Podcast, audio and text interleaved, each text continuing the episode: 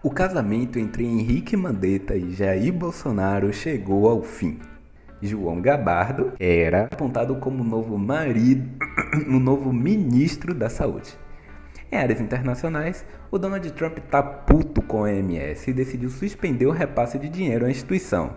O Brasil, que estava escondido, já está na fila para ser cobrado pela organização, porque tá devendo. E quem é que viu Regina Duarte na cultura? Você viu? Eu também não. Dois altos, Regina, dois altos, dois altos. Parou, esconde, esconde. Debochado, né? Eu sou Cristiano Sales e com vocês a primeira edição do Deboche, o seu podcast de notícias que toca nas suas feridas.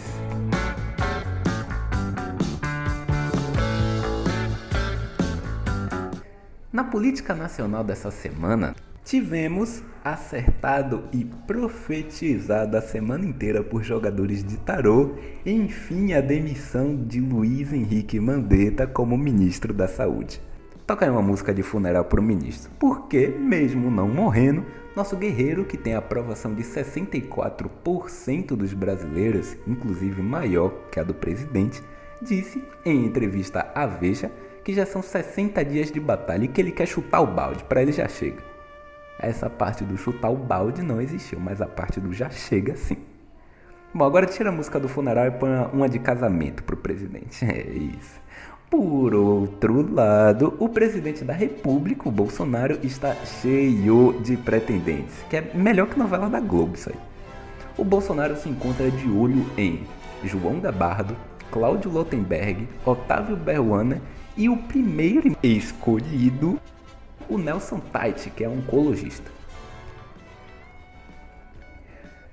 Bom, quanto à nossa cidade, o prefeito ACM Neto, apelidado carinhosamente em Salvador como Acimentinho, anunciou a redução de 30% do seu salário e do seu vice, Bruno Reis, para conter as despesas durante a crise do coronavírus.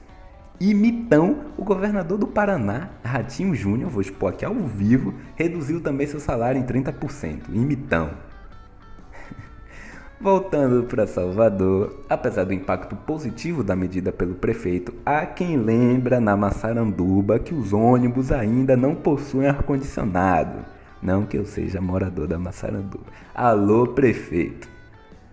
Na política internacional, o presidente dos Estados Unidos, o Donald Trump, anunciou a suspensão do envio de verbas para a Organização Mundial da Saúde, mesmo, mesmo ele tendo chamado o vírus em fevereiro de gripe.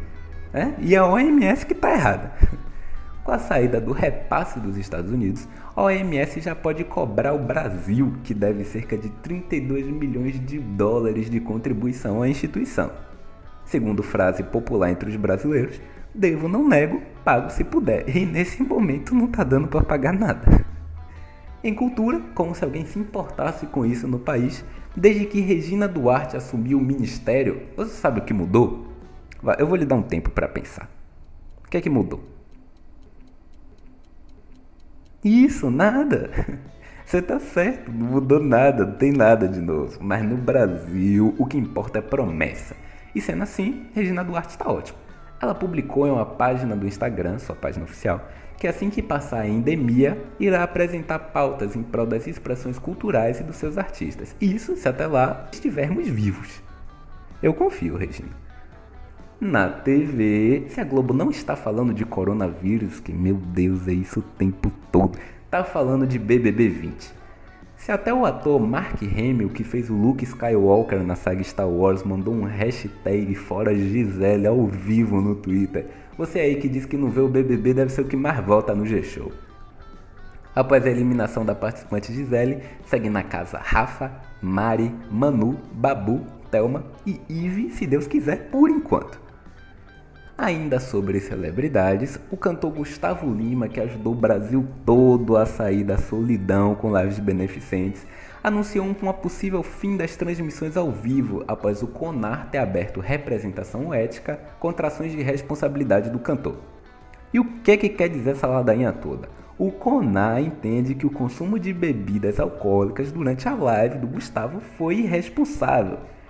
A live do Boteco em casa foi responsável. O boteco em Casa foi responsável. A live do Boteco em Casa. Irrespons... Segundo o Conan, né? Irresponsável. No esporte não tem nada de importante, está tudo parado. Só, só um, um, rombozinho nas contas dos clubes brasileiros, avaliado entre 500 milhões a 2 bilhões de reais. O que não quer dizer nada, né? Vamos ser sinceros. Isso porque os clubes estão sofrendo com a perda de bilheterias e sócios, já que ninguém vai ao estádio porque não está tendo jogo. Boatos dizem que clubes estão com saudades até mesmo dos baderneiros. É aquele povo que fica tirando a cadeira e jogando um no outro, é, agora dá saudade. Bom, você aí que não vê jornal, você mesmo. Agora dá pra você ouvir o jornal e ficar inteirado no que rolou a semana toda. Aqui é Cristiano Sales e esse foi o seu Deboche, seu podcast de notícias que toca nas suas feridas, com as principais informações da semana. Fontes retiradas de CNN Brasil, isto é, Veja, Pesquisa Atlas e Correio.